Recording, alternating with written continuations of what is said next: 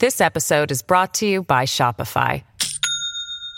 Do you have a point of sale system you can trust, or is it a real POS?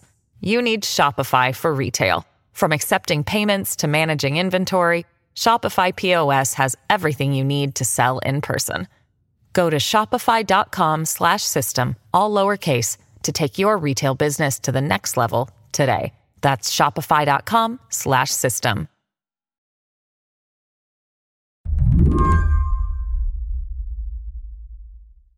Nicole Hockley has had to get really comfortable talking about the worst day of her life. It's the day her son Dylan was found dead, cradled in the arms of his favorite school aide. She was dead too. Both were shot at Sandy Hook Elementary School. It was December 14th, 2012. Nicole calls it 1214. I don't know if that's how all the families refer to it. I, I just know in my family that's how we refer to it as a kind of like 9 11. And when people say 9 11, you know what they're talking about. And I think when you say 12 14, a lot of people know uh, what you're talking Or if you mention Newtown or Sandy Hook, people go there in their minds immediately. Part of the reason this tragedy is so well known is because of what Nicole did next. Within days, she'd co founded an advocacy organization. She called it Sandy Hook Promise. She began lobbying for gun reform. And then she sued. Specifically, she and eight other Sandy Hook families sued Remington Arms, the maker of the AR 15 style weapon used in the Newtown massacre. And just last week, they won a $73 million settlement in this case. So when, when the Sandy Hook families uh, came to see us, it was about nine years ago, and it was in the. The lawyers behind the suit and the families, they held this remarkable two hour press conference announcing the decision. They showed pictures of the victims. They talked about what their last days alive were like. It was raw. I knew enough to never tell a client, oh, yeah, we got this, no problem. and I also thought, wow, this is going to be a, an enormous effort. And then I thought, how can we not try? It just wasn't a traditional press conference to me. No, it was not. That's for sure. Hi. At this press conference, Nicole herself got up to speak. After Dylan's murder, I made a very early promise to do everything in my power to honor his short life by creating change that would save the lives of other children and prevent mass shootings like the one that destroyed our family. This lawsuit has been part of that promise. I mean, I've, I've watched you speak at length about being the parent of a child killed at Sandy Hook, mm-hmm. you're almost always really composed. Like I've seen yeah. Audiences weeping, and you are not. It's um. I am not a good model of self care. And um, hmm. I personally don't like breaking down in public. So I kind of had this sort of mantra in my head that if I'm crying, you're just focused on my emotion and heartbreak and you're not focused on my message and it's funny in the in the room before the press conference um, some others were crying. We were handing out tissues and eleanor handed me the box and i'm like i'm okay. I never cry in public. Hmm. and and i i think i burst into tears three times during the press conference because this is just such it's it's too emotional and even my um, armor is uh you know it, it can't always stay on. Yeah. Why do you think it was the settlement that broke you? Um, that was the first time that a lot of families had been in one room together. It, you know, this isn't a normal occurrence for us.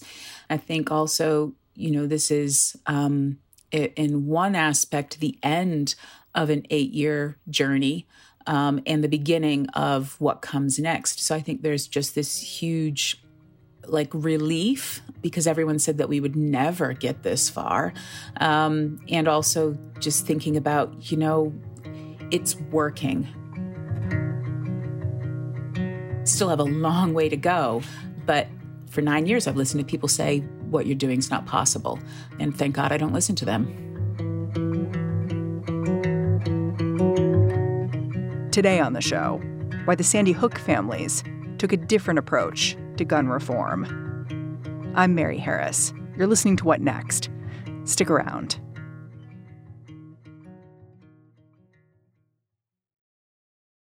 This episode is brought to you by Discover. When it comes to your finances, Discover wants you to know they are the credit card that is always there for you. With 24 7 US based live customer service, everyone has the option to talk to a real person anytime, day or night. Yep, that means no more waiting for quote normal business hours just to get a hold of someone. We are talking real service from real people whenever you need it. Get the customer service you deserve with Discover. Limitations apply. See terms at discover.com/slash credit card. Can I take you back, like way back, to right after the shooting? Mm-hmm. Because it was it was notable to me that you became politically active right away. You had a press conference a month after the shooting. And I don't yeah. I can't imagine how hard that must have been. I think it's just part of my DNA that I've always been this way. If if something needs to happen, I jump in both feet first, and and I focus on change. I'm I'm active in that way, and it's you know 24 hours after the shooting, even that, that weekend, I was um, non-functional, uh, completely non-functional, like uh, not verbal, not not anything, and um, and I guess I feel like if I have the ability to use my voice to create change. And I know others either don't have the ability or don't have the platform um, to raise their voice, then I have a, a bigger responsibility to do this for for anyone who can't do it. Um, so it's it's not a thing of strength. I've heard people say, you know, you're strong, and I'm like, no, I'm not. I'm just this is this is my DNA. This is who I am. I have to I have to be active. I can't let this just be forgotten. Nicole had a powerful ally in the White House. Then President Obama had decided to make gun control legislation a priority. That's how Nicole and other Sandy Hook parents found themselves traveling to D.C. just weeks after their children's deaths to advocate for expanded background checks for gun purchases.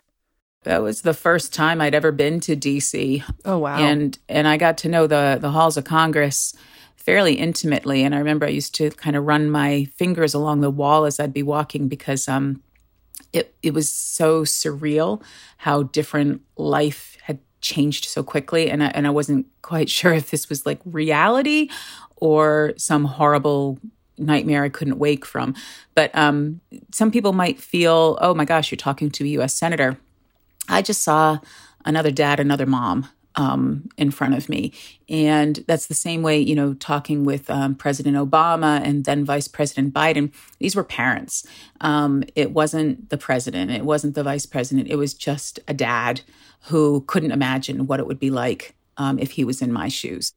You said that some senators wept when they met. Yeah, oh gosh, yeah, there were quite a few senators that that cried in front of us, and we sometimes cried as well, but more often than not, they became more emotional. And I think I lost faith in some people who became emotional, um, promised to do whatever they could, and then still voted no you know, I almost preferred the senators who were almost a little bit more in my face and a little bit negative about, I'm not going to sign for this no matter what, you know, and this isn't going to give you closure and you need to move on because at least they were very, they were honest. Exactly. I'd prefer that authenticity rather than someone who weeps and then goes against me.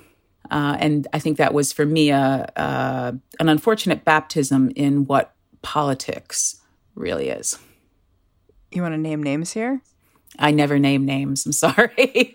I just it's just not my way. when was it clear that the background check legislation was not going to pass? You know, it was um, it wasn't clear to me until we were actually doing the votes uh, in the chamber. You know, we made it through cloture. I didn't even know what cloture was until that were point. you there? I was there. Oh yeah, I was. I was up in the gallery, and um, trying to, you know, trying to count the votes on my hands because you're not allowed to bring any cell phones or anything in, and uh, watching the, you know, the yays and the nays mount up and totally losing track. And then when when Vice President Biden said the amendment is not agreed to, there was just this huge amount of deflation, looking down at the senators, some of them who could not look up at us, uh, some who rather looked up at us a little bit defiantly, if I'm totally honest. And then hearing one of the other survivors uh, from um, another shooting yell out. Reorder in the Senate. It was a horrible moment. And then going back um, into the Oval Office with a uh, you know a very angry President Obama before we then went out to the Rose Garden to speak. Um, and you know, he talked about this is a shameful day in our history, and, and I completely agree with him. But the fact is, most of these senators could not offer any good reason why we wouldn't want to make it harder for criminals and those with severe mental illnesses to buy a gun. There were no coherent arguments as to why we wouldn't do this. It came down to politics.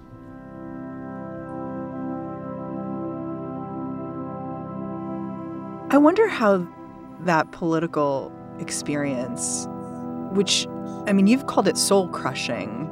Mm. I wonder how it shaped the direction of your organization, Sandy Hook Promise, because you'd already formed the group. Mm-hmm. But in the months and years since, it's been notable to me that you've been remarkably nonpartisan as a as a gun safety group goes. Mm-hmm.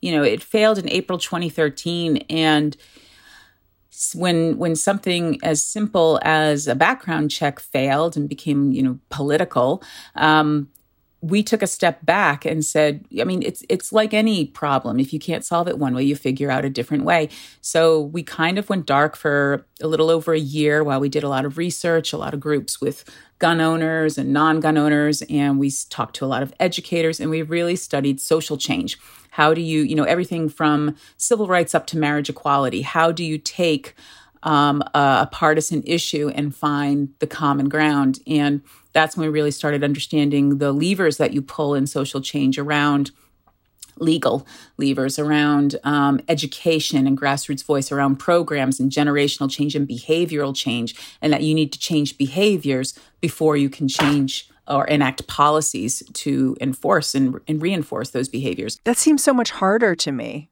Oh, it's it's long term. It's a long term thing, but this is a massive problem that's not going away. So you're not going to. I mean, passing background checks would not have stopped gun violence in America. You need to do all the other levers as well. So that's when we said, well, no one's focusing on programs. No one's focusing on education, so we will turn our efforts there. And we still advocate for change at a state and federal level, but um, the majority of the work that Sandy Hook Promise does is on education.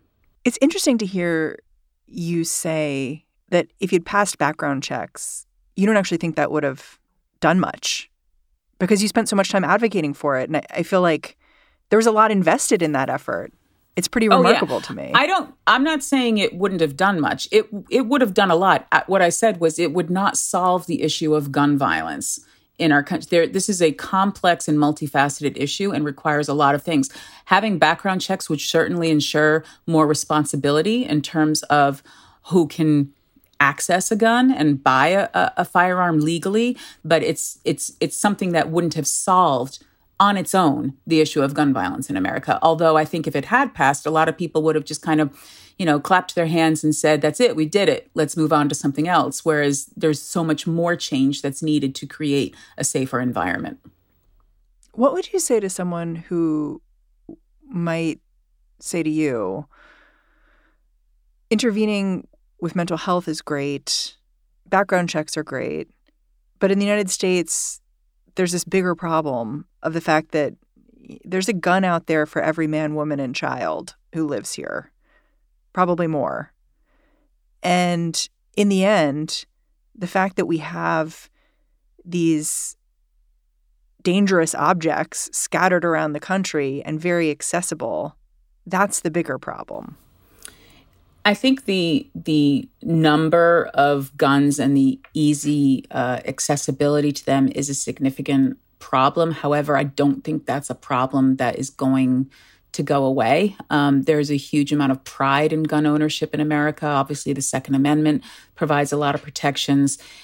And that is a challenge not to take on right now. In terms of, I think the the bigger win right now is focusing on safe storage. You know, for all those, and you're right, it is more guns out there than people.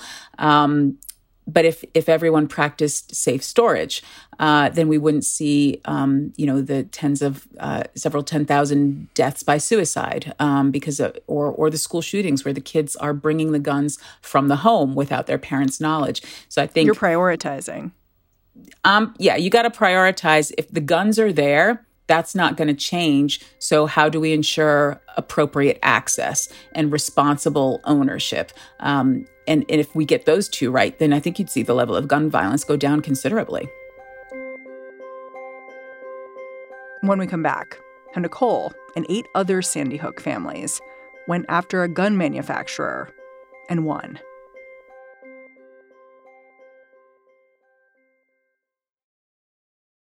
This episode is brought to you by Shopify. Do you have a point of sale system you can trust, or is it a real POS? You need Shopify for retail. From accepting payments to managing inventory, Shopify POS has everything you need to sell in person. Go to shopify.com/system all lowercase to take your retail business to the next level today. That's shopify.com/system. This episode is brought to you by Progressive Insurance. Hey, listeners, whether you love true crime or comedies, celebrity interviews, news, or even motivational speakers, you call the shots on what's in your podcast queue, right? And guess what? Now you can call the shots on your auto insurance too. Enter the Name Your Price tool from Progressive.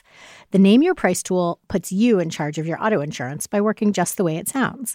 You tell Progressive how much you want to pay for car insurance. Then they'll show you a variety of coverages that fit within your budget, giving you options. Now, that's something you'll want to press play on. It's easy to start a quote, and you'll be able to choose the best option for you fast. It's just one of the many ways you can save with Progressive Insurance. Quote today at progressive.com to try the Name Your Price tool for yourself and join over 28 million drivers who trust Progressive. Progressive Casualty Insurance Company and Affiliates. Price and coverage match limited by state law. Even while she was pushing for legislative change in Washington, and then education and mental health support for kids, Nicole Hockley was investigating other actions she could take pathways to legal accountability. She kept being told the same thing those kind of pathways don't exist. That's because gun manufacturers had successfully lobbied for protection from liability if their weapons were used to commit crimes. The federal law shielding them, it's called the Protection of Lawful Commerce in Arms Act, or PLCAA for short. The Sandy Hook families filed suit anyway. They claimed that Remington, the manufacturer of the rifle that killed their children, was sold using deceptive ad practices. It ended up getting appealed all the way to the Supreme Court. I had a lot of meetings with different law firms about, you know, what's even possible here legally. And it wasn't necessarily absolutely targeting gun manufacturers, was just like, what's possible here? I didn't want to attack the school, um, which some people did, and that's their choice. It's not my choice. But when talking about the gun manufacturer itself, every law firm that I spoke to said, you can't touch them.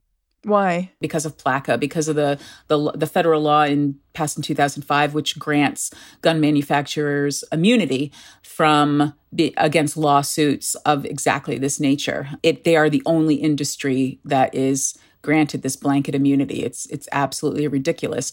This protection was so broad that like your lawyer, who you eventually went with, he kind of laughed about it at the press conference. He basically implied he was naive for taking the case on. He was totally he was the he was the only one. He's like this is a righteous case. He said we we have to we have to do this.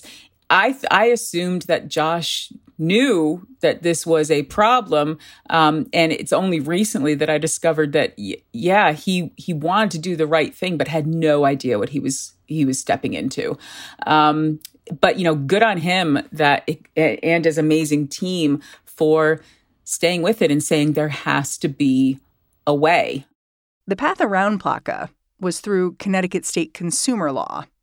The suit that ended up being filed alleged Remington knowingly used dangerous advertisements and directed them at young, disaffected men. Their catalogs claimed their assault weapons were quote unquote for the free. People carrying their weapons were portrayed as classically masculine heroes. Can you lay out what these ads looked like? Yeah, there's um there's some really uh, interesting sales ads that they've used. Um, certainly, the one about you know the the picture of the AR-15 with you know consider your man card reissued. Um, uh, a similar one uh, which looks like a lone shooter standing in the shadows with the firearm and talking about um, you know clear the clear the roofs, uh, save the save the kidnapped victim. You know, it's all about or or the one that says um, powers of opposition bow down. You know, it's really tapping into this piece of masculinity and um, intimidation and creating someone more powerful because they're having an AR 15. And I think that's where you're targeting men, insecure young men who are trying to appear more manly by having an AR 15. So if you are aggrieved, if you are seeking vengeance, if you are someone who has been bullied, well, you can be a man if you have an AR 15 because everyone's going to be afraid of you then. And, and that's why it ends up in a school shooting environment. The suit accused Remington of violating a Connecticut law against deceptive trade practices. And it mm-hmm. got appealed all the way up to the Supreme Court, and the justices had to decide, like, can this even move forward, right? Mm-hmm. Yeah. Was there ever a moment where you just thought, I've invested so much in this, and I'm just not sure anything's going to come of it? There were there were several moments. I think um, certainly first going to the Connecticut Supreme Court that was that was an experience and listening to the arguments there, and then and then when Remington took it to the U.S. Supreme Court, I will fully admit that there was a moment that I thought, there, that's it, we're done. What was it about the arguments they were making that made you think that? listening to Remington's defense counsel and, and how they were saying that we had to establish a direct link that showed that the Sandy Hook shooter saw these ads and there and purchased the AR-15 as a res- direct result of those ads, which I don't think that there is. You know, I've worked in marketing my entire life, and I don't think that there's really any research that shows an exact ad always leads to an exact outcome. It's more about how many times you see it and brand awareness and the way it builds up over time. So it would have been it would have been an uphill battle, but I think, you know, there's a lot of marketing experts I think there that could have supported us. But when the US Supreme Court declined to hear the case, I thought, "Oh my gosh, there's nowhere else for Remington to go. This is going to happen now." Since this lawsuit was filed, Remington's actually gone bankrupt. But last week, the insurance companies that held their policies reached this settlement with Nicole and the other eight families. They're paying $73 million. But for Nicole, the real win is the discovery documents that are going to be released from inside Remington's business operations. It was always about the documents. It's never, ever been about the money. Um, I, uh, no interest whatsoever in in the settlement figure. It was all about having access to the documents. And again, it's that trust in the lawyers because you know they know what the bar was in terms of we need to have something that's really going to educate people and show um, that this was intentional, that this was you know, incredibly well thought through in terms of what they needed to do to maintain profits and increase profits. And the lawyers have really said, okay, this is, you've got enough here. You know, we can see it. It's collated. It's data marked. We, we can, we can present this and use that to show um, the public and, and create change that way. So until we had enough to show that, it, there was no money in the world that was going to make this lawsuit settle. You've been pretty clear that part of the value of what just happened with this settlement was that it sets a precedent it shows a mm-hmm. way forward for other victims who want accountability and is also a signal to, I think the way you put it at the press conference, to the banks and the insurers that this is a high risk industry. I, I wonder how you see what happens next.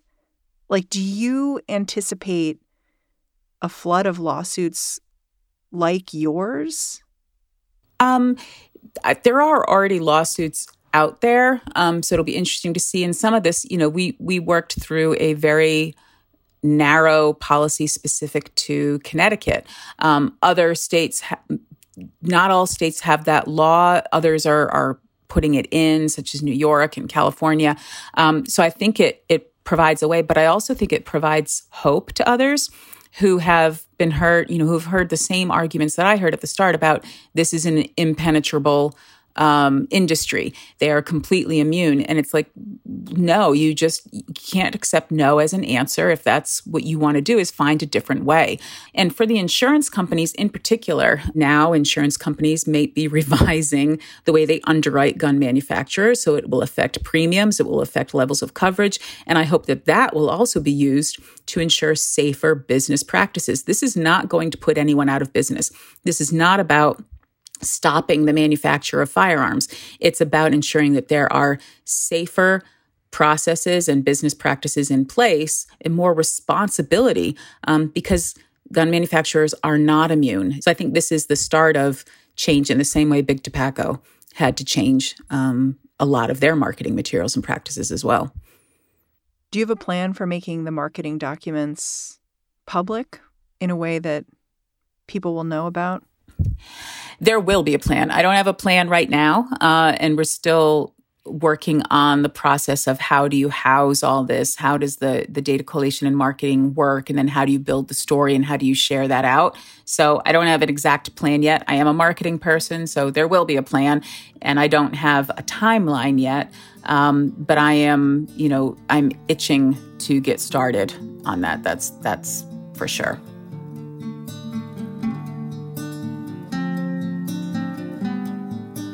Nicole Hockley, thank you so much for coming on the show. I really appreciate it. Thank you so much. Appreciate the time. Nicole Hockley is the co founder and the CEO of Sandy Hook Promise. And that's our show. What Next is produced by Carmel Delshad, Mary Wilson, Elena Schwartz, and Danielle Hewitt. We're led by Alicia Montgomery, and I'm Mary Harris. You can go track me down on Twitter. I'm at Mary's Desk. Thanks for listening. I'll catch you back here tomorrow.